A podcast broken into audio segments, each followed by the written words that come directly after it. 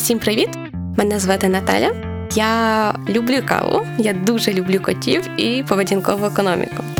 Подкаст Маркетинг для людей з Наталою Дрозд, її широким міжнародним досвідом, кейсами та усмішкою.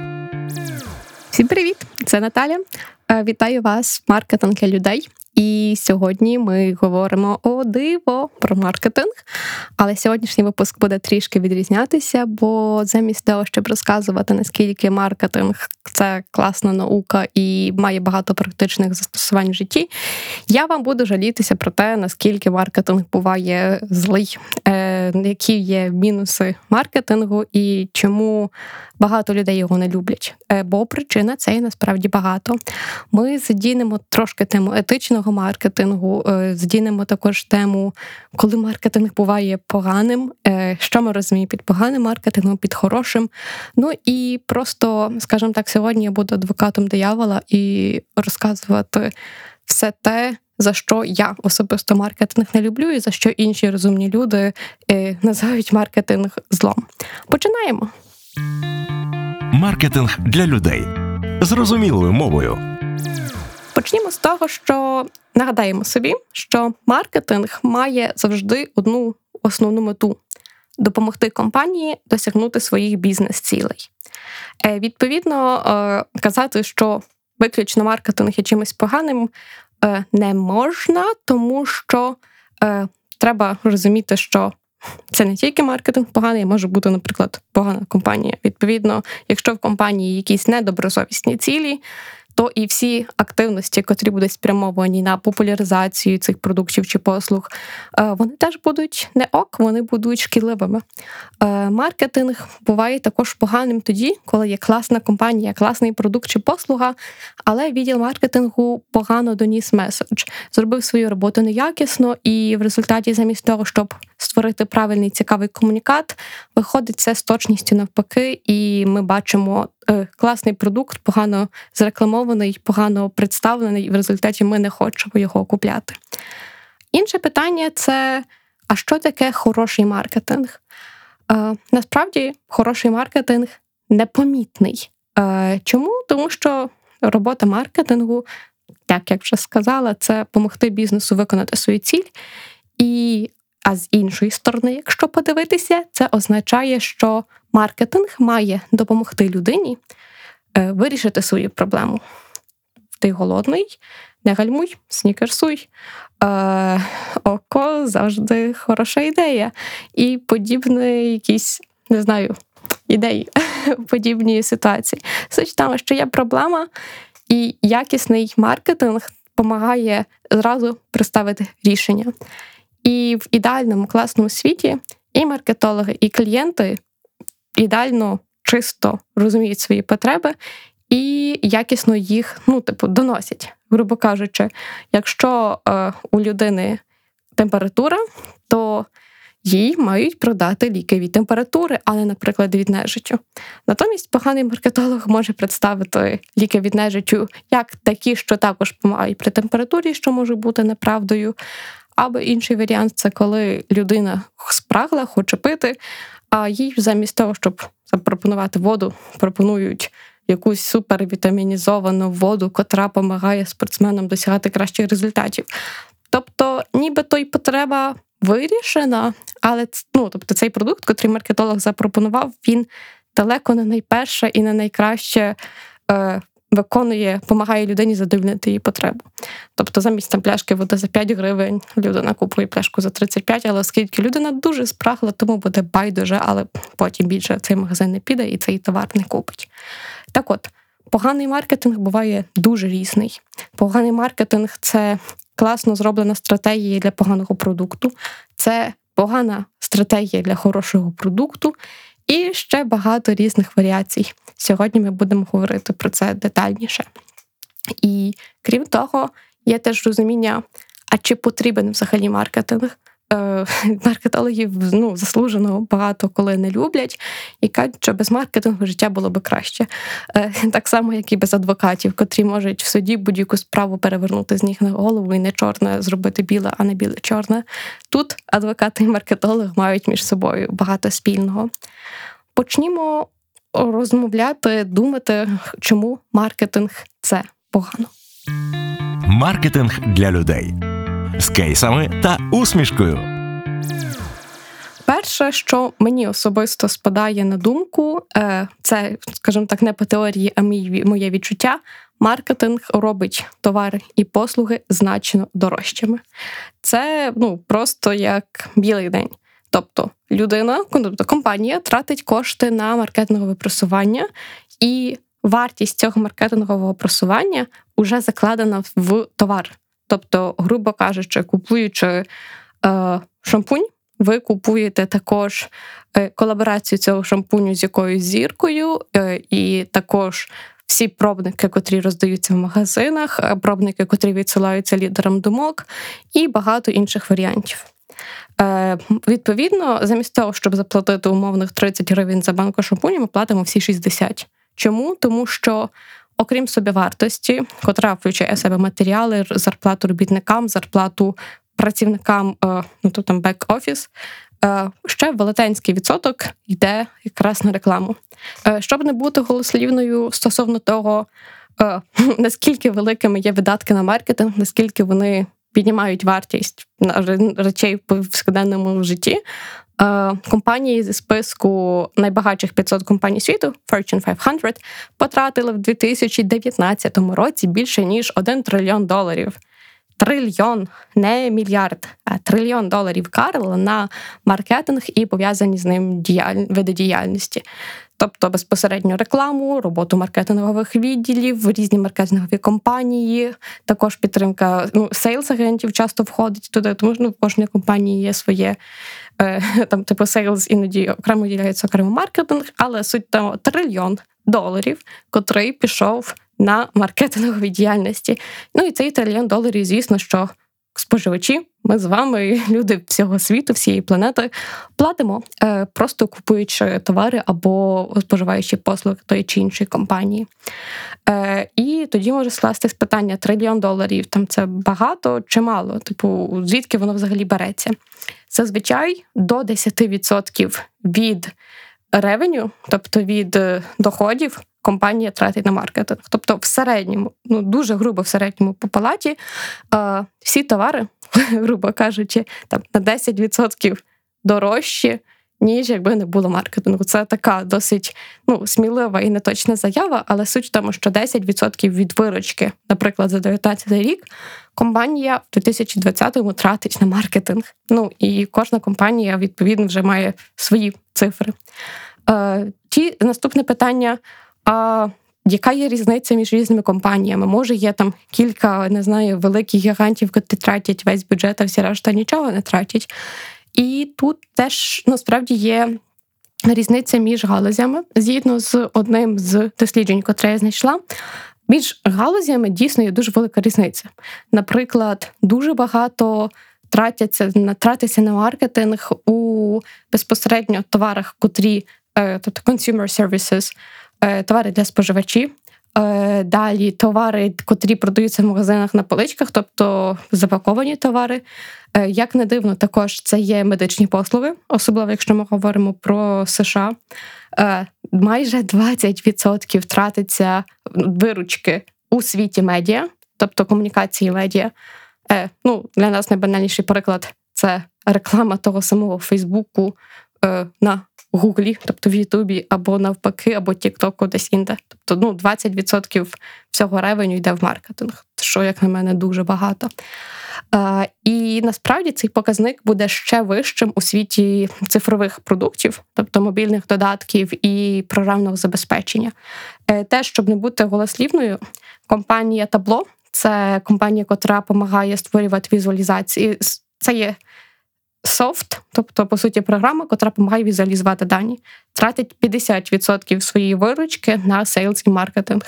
Компанія Salesforce, люди, котрі працюють з, грубо кажучи, айтішники теж знають цю компанію, тратять 46% свого revenue. Е, ну, компанії, котрі найбільш відомі, наприклад, Google, тратить 12% від свого ревеню у маркетинг і продажі а Microsoft 16. Тобто ми говоримо про величезні величезні суми, котрі тратяться суто на маркетинг, котрі е, так чи інакше платимо ми з вами, тому що так чи інакше кожна витрата компанії перекладається на плечі споживача. Або в інших випадках, наприклад, на державні дотації, але державних дотацій на маркетинг я ніколи ще не бачила. Тому маркетинг робить продукти і послуги дорожчими, і ми за це платимо несвідомо. Е, Наступного разу, коли ви побачите, наприклад, що там Єва Лонгорія е, продає котячий корм, ну тобто рекламує його, звичайно, або якась зірок е, рекламує косметику. Е, майте на увазі, що ви, купуючи цей товар, платите їй гонорар. Е, Чому зірки пропонують е, тобто підтримують різні бренди? Е, ми вже з вами згадували про ефект оролу, тобто, коли товари аж ніяк не пов'язані з певною зіркою, але ми хочемо з нею асоціюватися. Е, тому саме різні зірки випускають свої лінії одягу. Ріана, ті самі навіть ну, Джордан, Майкл Джордан і його багато спортивного одягу Timberland. Це вже таких великих брендів. Ну а вже там дрібніше кажучи, там духи від Кеті Перрі, від Крістіни Агілери і ще багатьох зірок. Суть в тому, ми купуємо ці товари для того, щоб асоціюватися з цими зірками. Е, Тут додам теж не смішний, не смішний факт. Е, Компанія L'Oreal – це компанія власник Лораль Париж, Меблін Нью-Йорк. Ну, один з найбільших світових косметичних виробників, точніше виробників косметики, у 2019 році потратила на маркетинг, тобто на там, колаборації з зірками, плюс на безпосередньо маркетинг, плюс на диджитал маркетинг 9 мільярдів євро. Це в 2019-му і у 2020-му 8,6 мільярдів євро. Ну, тобто, напевно, ковід трошки скоригував їхні активності, але ви розумієте, 8 мільярдів євро. Ну, в них основний ринок збуту це в першу чергу Європа. Е, котрі ми з вами платимо, коли йдемо і купуємо шампуні, масочки там і косметику, там не знаю, тіні, помади і тому подібне. Тому перший і такий Ну, як на мене, найбільш кричущий показник маркетинг робить речі дорожчими суто по своїй природі, бо маркетинг коштує грошей. І далі поговоримо про більш специфічні і, можливо, такі непрямі, не знаю, мінуси маркетингу. Маркетинг для людей з кейсами та усмішкою. Так, маркетинг дорогий. Але маркетинг е, сам по собі може пробити дуже багато користі для компанії. Тоді, коли створюються нові продукти, тоді, коли команда дослідників, маркетологів придумує кращий спосіб е, заспокоєння потреб користувачів або зробити це швидше, або дешевше, або якісніше. Но суть в тому, що всі лишаються задоволені. Маркетолог, тому що придумав новий спосіб задоволення потреб, а клієнт, тому що потреби задовольняються швидше, краще, якісніше або дешевше. Проте це не завжди так. Не так, тому що не кожна людина, не кожен маркетолог працює над створенням нових класних продуктів. А Теж, як ми говоримо, маркетинг допомагає виконувати цілі компанії, і якщо ціль компанії просто продавати якийсь невідомий продукт, якийсь не вирізняється з під конкурентів, тоді маркетологи починають застосовувати маніпуляції, щоб змусити людину купити саме ваш батончик, а не інакший. І в чому тут проблема? Бо маніпуляції це погано. Ну, особливо тоді, коли люди не знають, що ними маніпулюють. І по-друге, тому що люди починають купувати не тільки, можливо, там не найкращий, не найбільш оптимальний варіант, а речі, котрі не потрібні зовсім. Якщо, наприклад, продавець в магазині техніки впарив, як ми згадували, страховку додаткову, або просто тому, що продавалися товари 3 плюс 1, і ви купили чай, і в подарунок йшла чашка, і це класно, але у вас в хаті вже 50 чашок, і вони взагалі не потрібні. Двох горняток на одну людину цілком вистачає. Так от, маркетингові маніпуляції часто зустрічаються, і це чисте зло.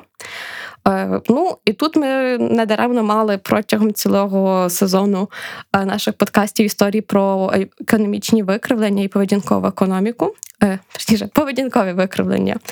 І чому? Тому що, наприклад, коли ви приходите в магазин і бачите один той самий товар, але в одного краще продуманий дизайн, лого.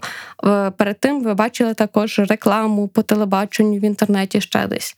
Е, навіть говорячи про найзвичайнішу кукурудзу, е, прийдіть в магазин і подивіться, наскільки велика різниця в ціні між кукурудзою Бондюель і будь-якою іншою там Верес, премія, своя нива будь-якою. Е, І хтось скаже, так, там різна країна-виробник, але країна-виробник не пояснює різниці в ціні в два рази. Е, Просто Бондюель відоміший бренд, а інші не настільки відомі.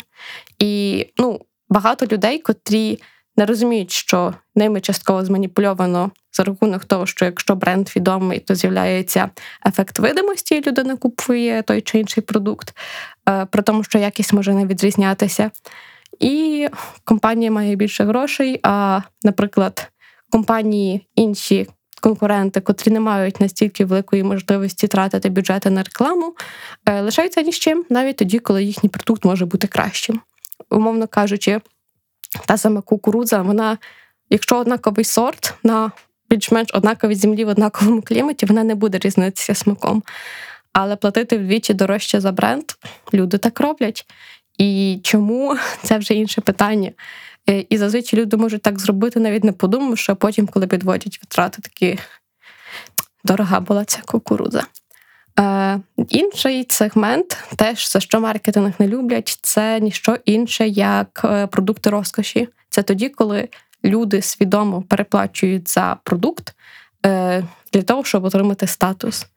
Е, Тут ми вже говоримо не про задоволення потреби, наприклад, якщо ми говоримо про спортивні е, і дорогі машини, ми говоримо не про потребу пересуватися з точки А в точку Б, а тут же вирішується проблема статусності, випендрювання і не знаю, похвалитися, що моя машина краще, ніж сусідів. І мінус в тому, що маркетологи це знають і цим вправно користуються і намагаються створювати такі комунікати, котрі будуть всіляко тільки підкреслювати винятковість, унікальність. І навпаки, як то кажеться, давити і розбурхувати его користувачів, людей, в кого є гроші, хто може собі дозволити купити нову машину більше ніж 100 тисяч доларів. При тому, якщо подивитися на собівартість запчастин, вона буде невисока. Ну, але якщо говоримо про машини, треба розуміти, що там досить незначна частка коштів може йти на research and development, R&D, тобто дослідження, придумання нових двигунів і тому подібне. Але тим не менше, маркетологи дуже вміло роздмухують ціну, роздмухують бажання людини е, купити дорогий продукт і грають на її емоціях і на людському его. Е, те саме стосується інших продуктів розкошів, таких, наприклад, дорожезні сумки. Е, там, навіть не називаючи брендів, е, ну, типу, головне завдання сумки це перенести речі з точки А в точку Б. Тобто ви берете ваш ноутбук, кладете його в сумочку і йдете, щоб не нести в руках. Різниця в сумці з 300 е, гривень і за 25 тисяч буде в матеріалі, в бренді. В основному в бренді ну, матеріал може дійсно різнитися між сумкою за 300 гривень і за 5 тисяч. Але далі вже буде мова йти про ну, е, в першу чергу про бренд, в другу чергу про унікальність, про дизайн. І теж про бажання власника чи власниці цієї сумки повипендрюватися і виглядати інакше, ніж всі. Е, дуже рідко зустрічаються бренди, котрі піднімають ціну е, ну, в тому тій самій пропорції, що і собі вартість товару. Далі це вже все перетворюється на шалені маркетингові бюджети, на дорожезні фотосесії для того, щоб показати крутість володіння цією сумкою відносно інших більш дешевих варіантів. І це теж не ок, тому що маркетологи годують людське его. Тобто, сперш за все, у людини є потреба самовиражатись, але маркетологи пропонують самовиражатися через дорогі непотрібні речі і багато дорогих непотрібних речей, тому що колекції що з'являються часто, і те, що ти купив сьогодні, через місяць, через сезон вже буде неактуальне. І це коло починається, ну це стає замкнутим колом. Е, маєш бажання бути унікальним, купив нову сумку, сумка вийшла з моди, купуєш нову сумку, і а стара ж нікуди не ділась. І це насправді не ок, але на цьому заробляють великі гроші. І насправді якраз у секторі luxury goods, дорогих товарів, е, ну, вартість маркетингових різних маркетинг спенд, видатки на маркетинг дуже високі, тому що тут ми говоримо не стільки про якість, скільки про статусність. І це можливо, та неможливо, хоча таке суб'єктивна річ, ну, це, скоріш за все, не ок. А не ок, тому що змушує людей, котрі не можуть собі дозволити ту чи іншу сумку, почувати себе менш вартісними і почувати себе не настільки сповненими, тобто викликати бажання товарів, котрі собі люди дозволити не можуть. І, ну, як на мене, це зайве, але маркетологи не грабують цим також. Інша річ це е, особливо медичні препарати. Медичні препарати, е, окрім того, що там теж структура видатків є зовсім інша, тому що видатки на дослідження ну, вони дуже великі. Недаремно кажуть, що ціна першої таблетки 1 мільярд, ціна другої 1 цент.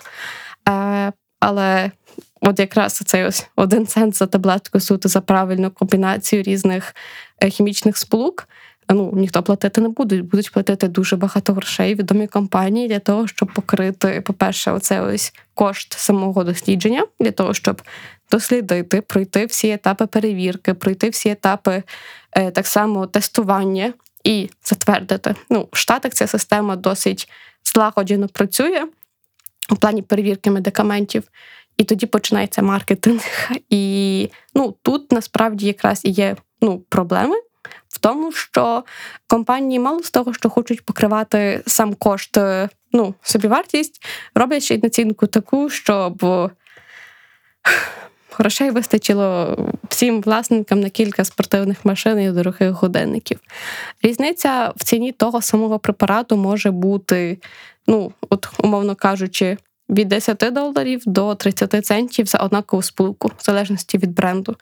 Е, взагалі, фармацевтичний бізнес він дуже специфічний, теж тому що там є поняття патенту дуже потрібне. Тобто, якщо якась компанія, той самий Pfizer, придумав певний медикамент, у нього є певний час на те, щоб патент діяв, і інші конкуренти не можуть копіювати цей самий препарат. І відповідно коли закінчується дія патенту, треба вже придумувати якийсь новий препарат для того, щоб мати новий патент, е, для того, щоб не було такої великої конкуренції. Бо якщо вже патент закінчився, будуть з'являтися більше конкурентів, котрі за нижчою ціною можуть продавати товари. А до чого я це все веду? А до того, що в фармацевтичному світі е, люди дуже довіряють лікарям, як не дивно, як і правильно.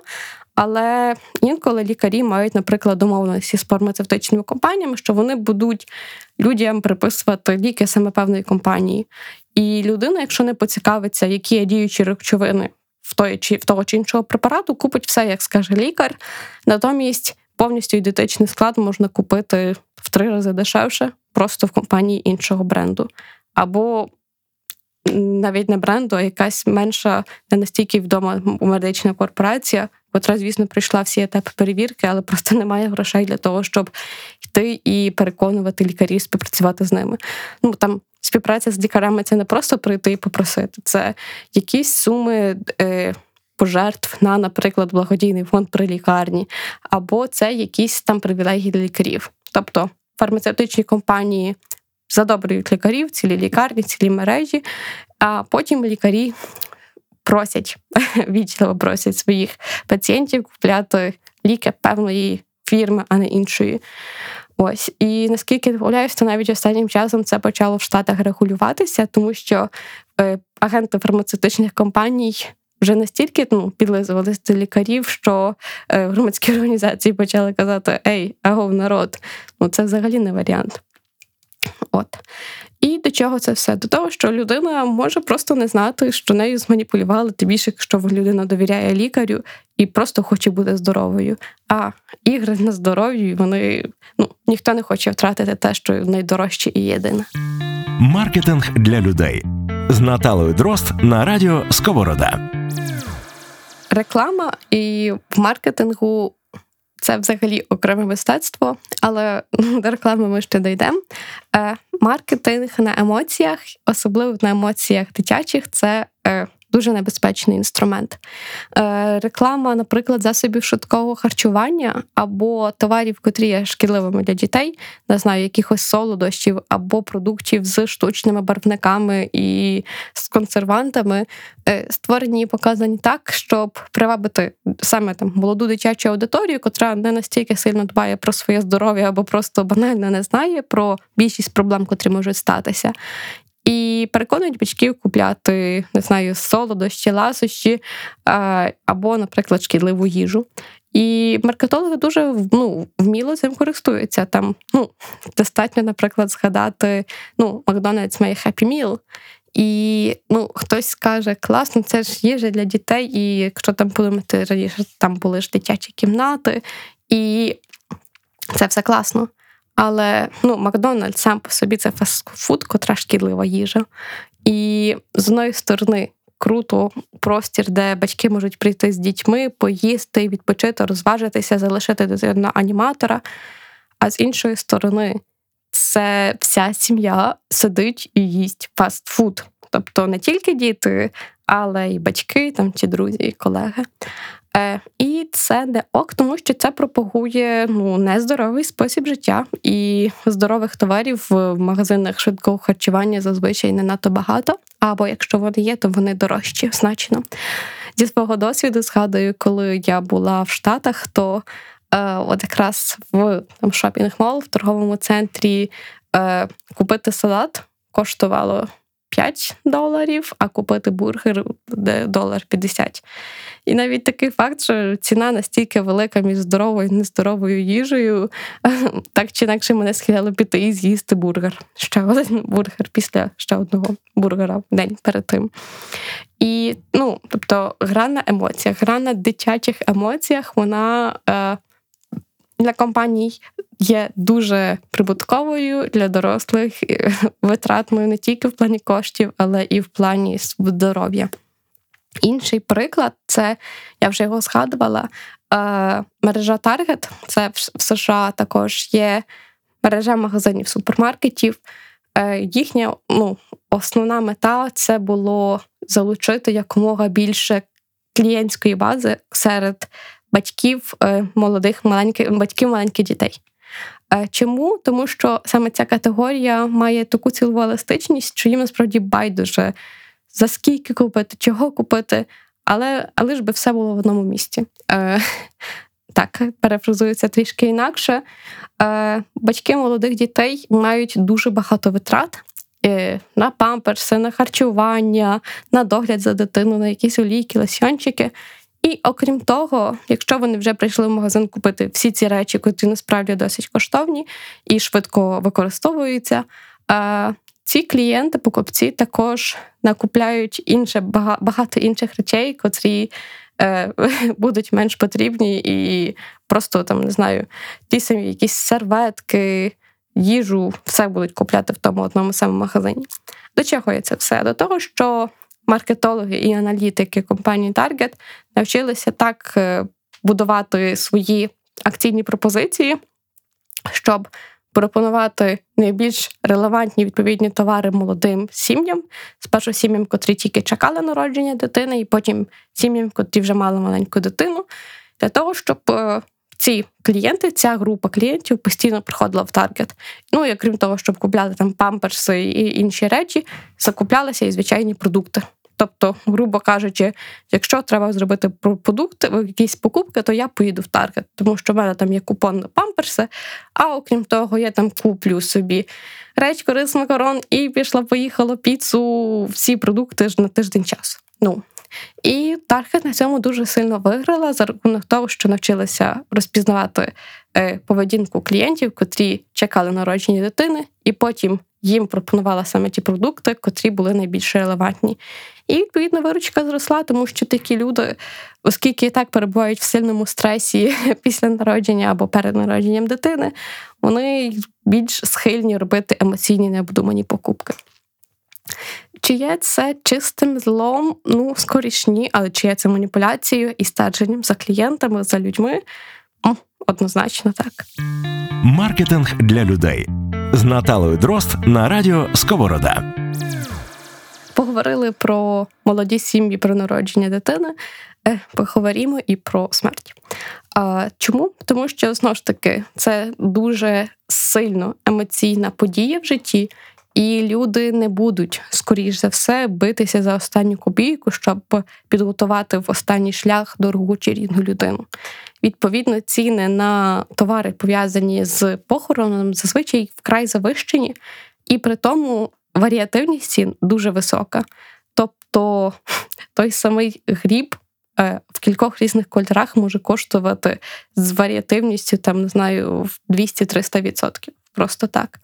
На жаль, а може і на щастя, я не розбираюся в цінах на гроби, але суть в тому, що собівартість багатьох продуктів вкрай низька, але ціни за них дуже високі. Плюс е, самі гроби роблять настільки різноманітними, деякі бувають е, красиві, лаковані, з обшиті оксамитом чи ще чимось. Е, ну, І родичі зазвичай, будучи вкрай емоційними і розбиті горем, ну, хочуть якомога краще спровадити другу людину в той світ. Можуть е, робити необдумані речі. Ну, дивіться, людина вже і так померла, навіщо купляти гріб втридорого, якщо він просто буде лежати в землі і розкладеться. Частково це пункти, частково це бажання показати свою любов в останній момент життя, ну якщо не меча, це вже перехід якраз в інший світ. Але ритуальні послуги цим часто користуються і пропонують дуже дорогі е, товари з надією на те, що люди просто захочуть в останній шлях провести з шиком і розкішю. Кому потрібна труна за 50 тисяч? Ну, напевно, нікому. Але скільки людей купують такі труни, повірте, купують і дорожче. Маркетинг для людей зрозумілою мовою. Одна з моїх улюблених тем поговорили вже про життя, про смерть, а тепер давайте про вино. Е, Взагалі про тему вина, дегустації і різниці смаків написано дуже багато цікавих статей і книжок. Е, Чому? Тому що взагалі зрозуміти, яке воно добре, яке погане. В дуже багатьох випадках неможливо. Е, скільки було пранків підстав, коли збирали груп сомальє і просили оцінити якість вина, і, наприклад, давала три різні пляшки, казали ціну. Е, люди в Сомалія дійсно дегустували, відчували смак різних ягід, а потім виявлялося, що це одне й те саме вино. Тобто, в багатьох випадках людина, котра називає себе сомельє, може ним і не бути. Натомість уява і вміння красиво оформлювати інформацію, звучати ніби експерт, і розказувати всім, е, які тут нотки малини, а тут винограду, і наскільки чути тут спиртом, а тут е, просто натуральним е, смаком. Це мистецтво, але це велика брехня. В багатьох випадках. І відповідно ціна за вино може різнитися в шалені рази. Це вже що казати, якщо ну, вино також, особливо там якісь окремі роки, окремі сорти можуть оцінюватися в десятки тисяч доларів. Просто для того, щоб знову ж таки побалувати своє его і п'ючи дорогий напій, котрий не відрізняється від вина в сільпо за 200 гривень, розказувати, який великий експерт, любитель і дегустатор. І що з того? І до чого це є? До того, що воно е, дійсно буває різним. Е, якщо в вині є якісь штучні додані елементи, але люди на це не звертають уваги, тому що ну, типу, все для них однакове. І мало з того, що люди ну, псують своє здоров'я від того, що споживають алкоголь, так вони ще його псують від того, що споживають низькоякісний алкоголь, вірячи в те, що все воно однакове. Ну, це не ок, і це шкідливо. Але це цілком можна зрозуміти після того, як побачити варіативність від 80 гривень до кількох тисяч, і не могти пояснити, чому це саме так. Ну, а маркетологи це вміло використовують для того, щоб показати, ну, типу, це вино для людей вищого класу, це для середнього, це для бідних. Натомість, насправді, на що треба звертати увагу, це на сорт, на рік виробництва і на складники. А не на те, що написано на упаковці, з якого це саду зібрано, і скільки років ця е, плантація вже існує. Маркетинг для людей зрозумілою мовою. Е, Злий маркетинг буває не тільки у компаніях, котрі націлені на прибуток, але й, наприклад, в NGO, тобто організаціях, котрі є благодійними і намагаються зробити світ кращим. Е, Ну, тут що я можу сказати? Біль е, продає не менше, ніж секс.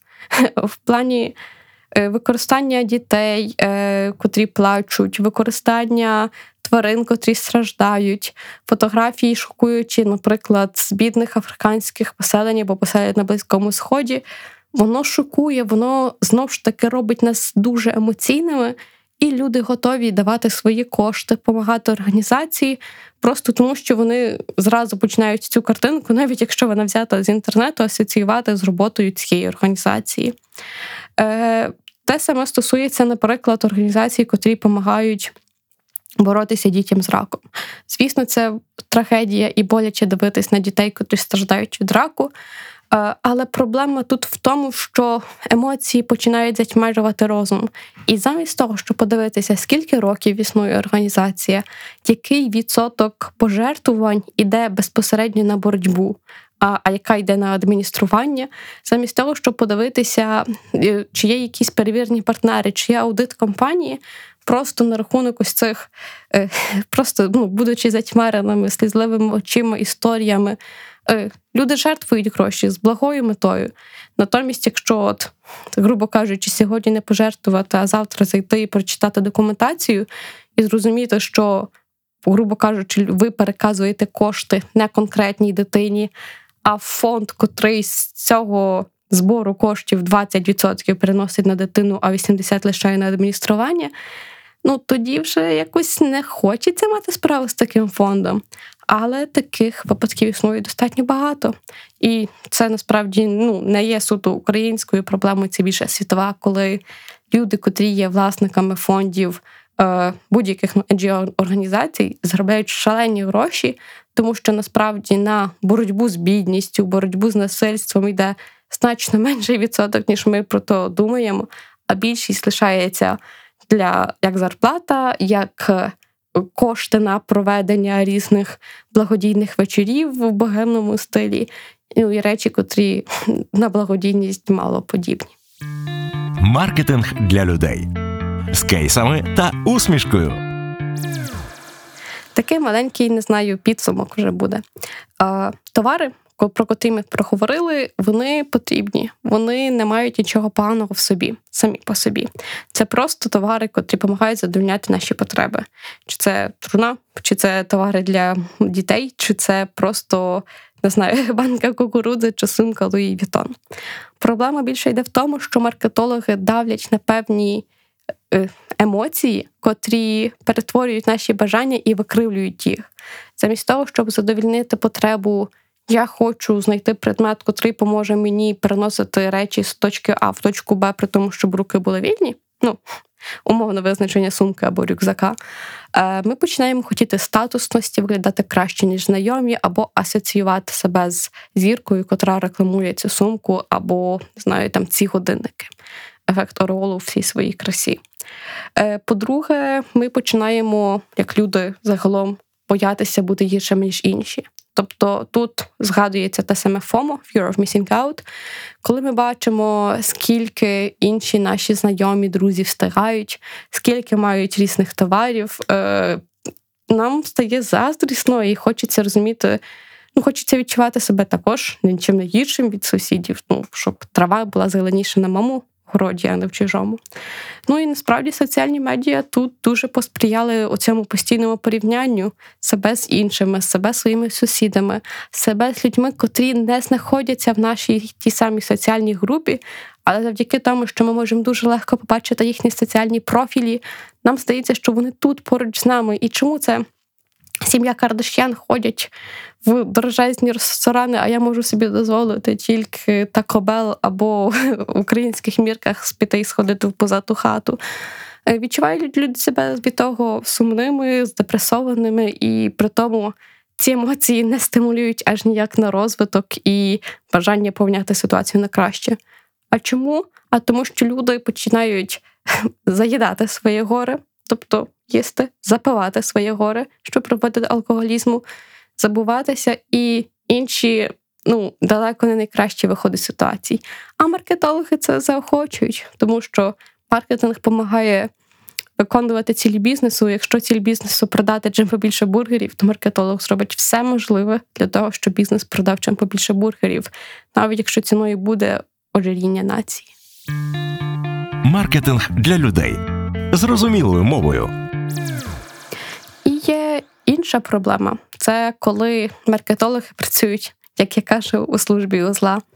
Тому що є категорії товарів, котрі насправді ну, дуже близькі до чистого зла, в моєму розумінні. Ну, філософське питання, що таке зло. Але робота на компанії, котрі пропагують куріння, котрі пропагують алкоголь, е, ставки на спорт або казино. Чесно, я не бачу, що хорошого є в цьому.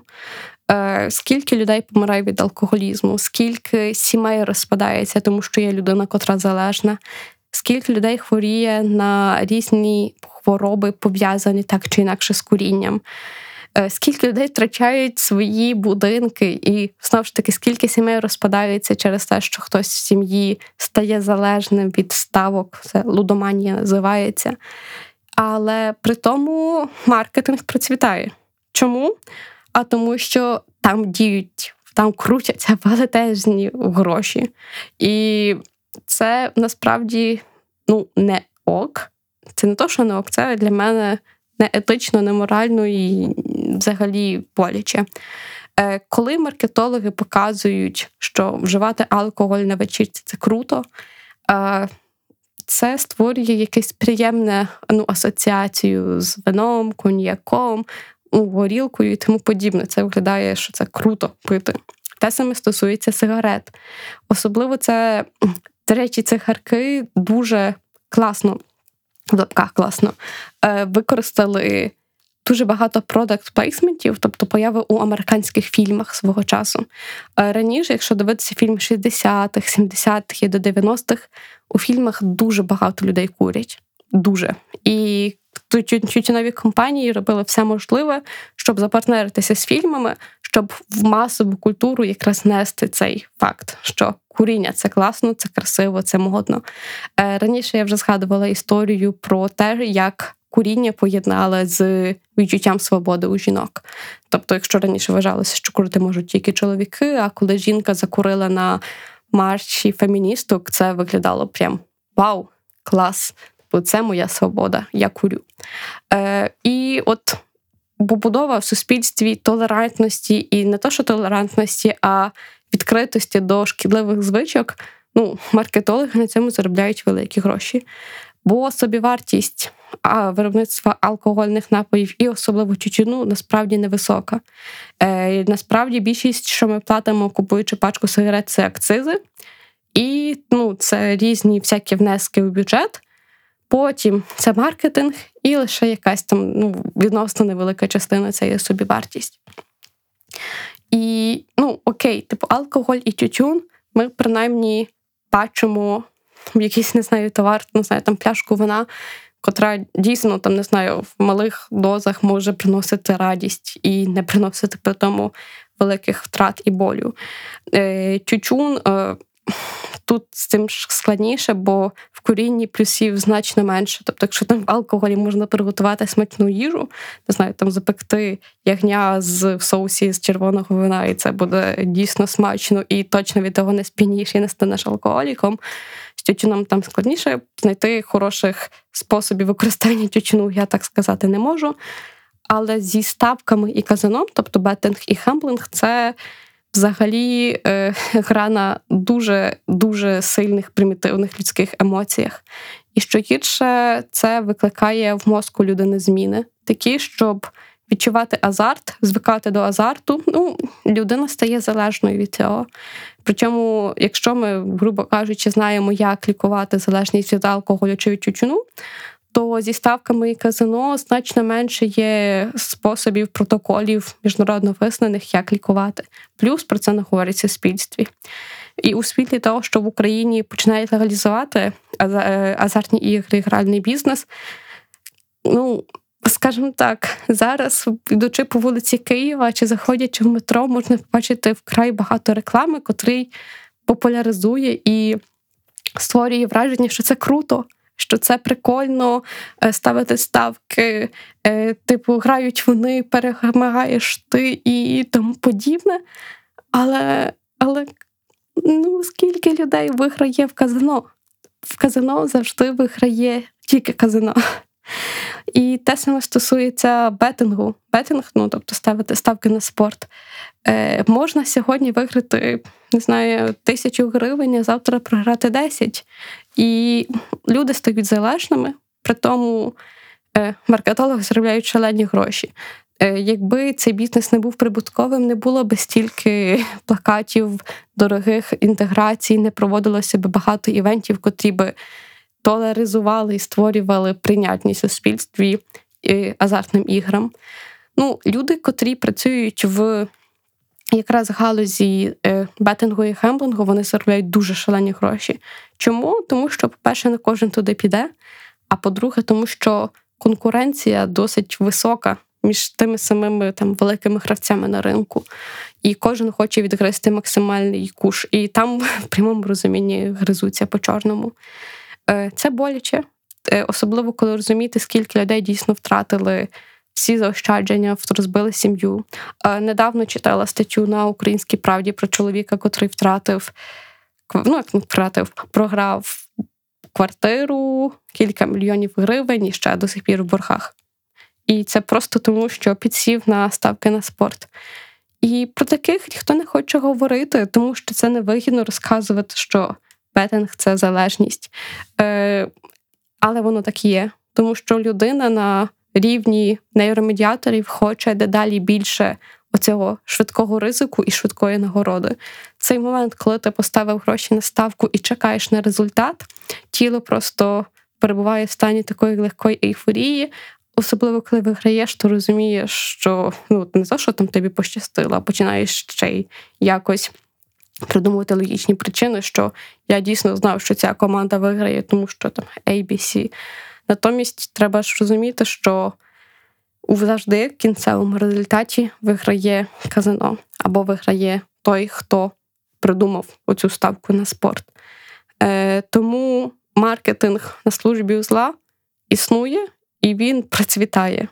Люди, котрі працюють у тих самих великих корпораціях, котрі продають алкоголь, тютюн або азартні ігри, заробляють великі гроші, але зазвичай їхні моральні принципи не настільки серйозні. Ну, Тобто люди себе якось виправдовують тим, що типу, я не граю, я просто допомагаю людям задовольнити їхні потреби.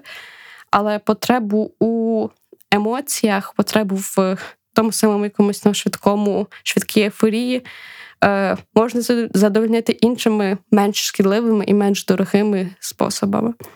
Але там, де є гроші, гроші не пахнуть, і багато людей готові працювати на службі узла. Маркетинг для людей зрозумілою мовою. Маркетинг це інструмент, але на службі у поганих людей він може не робити багато біди. Рівно ж, як на службі хороших людей, але неправильно використаний, він може наробити багато біди. Е, Ну, До маркетингу треба ставитися до цілого цього комплексу знань і активностей, як і до будь-якого інструменту. Е, з ножем можна приготувати смачнезні кулінарні страви, а можна стільки лиха наробити, що потім на довічному сидіти. Те саме стосується маркетингу і комунікацій. Можна доносити правильний комунікат і робити людей ну, щасливішими, е, задовольняти їхні потреби якісно, швидко. А можна підсаджувати на непотрібні сервіси і продукти, розбудовувати, розширяти его і перетворювати людей з націлених на ріст і розвиток особистостей на егоцентричних, самозакоханих одиниць навіть не людей. Е, і до чого це все? До того, що найкраще, що можемо робити ми з вами, це розуміти, наскільки різногранним є маркетинг. По-друге, ну, відчувати або шукати маніпуляції і старатися їх уникати. Е, по-третє, розуміти, що маркетологи це перш за все люди. І люди всюди є добрі, погані, брехливі, щирі, патріотичні, зрадливі. І тут просто до цього треба ставитися як належне. Просто перед будь-яким вибором, чи ми щось купуємо, чи ми збираємося прийняти якесь важливе рішення в роботі. Е, треба просто подумати і задати собі запитання, коли моя думка стала моєю, і які фактори за і проти я вважаю своїми, а які були невірні суспільством. Е, маркетинг допомагає знаходити різні товари, е, але треба пам'ятати, що фінальне рішення має бути за вами. Маркетинг для людей зрозумілою мовою. Це був маркетинг для людей. Це Наталя Дрозд. Ви слухаєте Радіо Сковорода. Дякую, що ви зі мною. Я дуже дякую людям, котрі пишуть мені в соцмережах. Знаєте, ви мене надихаєте на всякі нові звершення теми. І не забувайте підтримувати Радіо Сковорода на патроні. Е, це допомагає радіо розвиватися, знаходити різні цікаві проекти. Будьте здорові! Дякую вам, тримайтесь, е, зустрінемося скоро. Всього найкращого, Па-па! Усім привіт! Мене звати Наталя. Я люблю каву, я дуже люблю котів і поведінкову економіку. Подкаст Маркетинг для людей з Наталою Дрозд, її широким міжнародним досвідом, кейсами та усмішкою.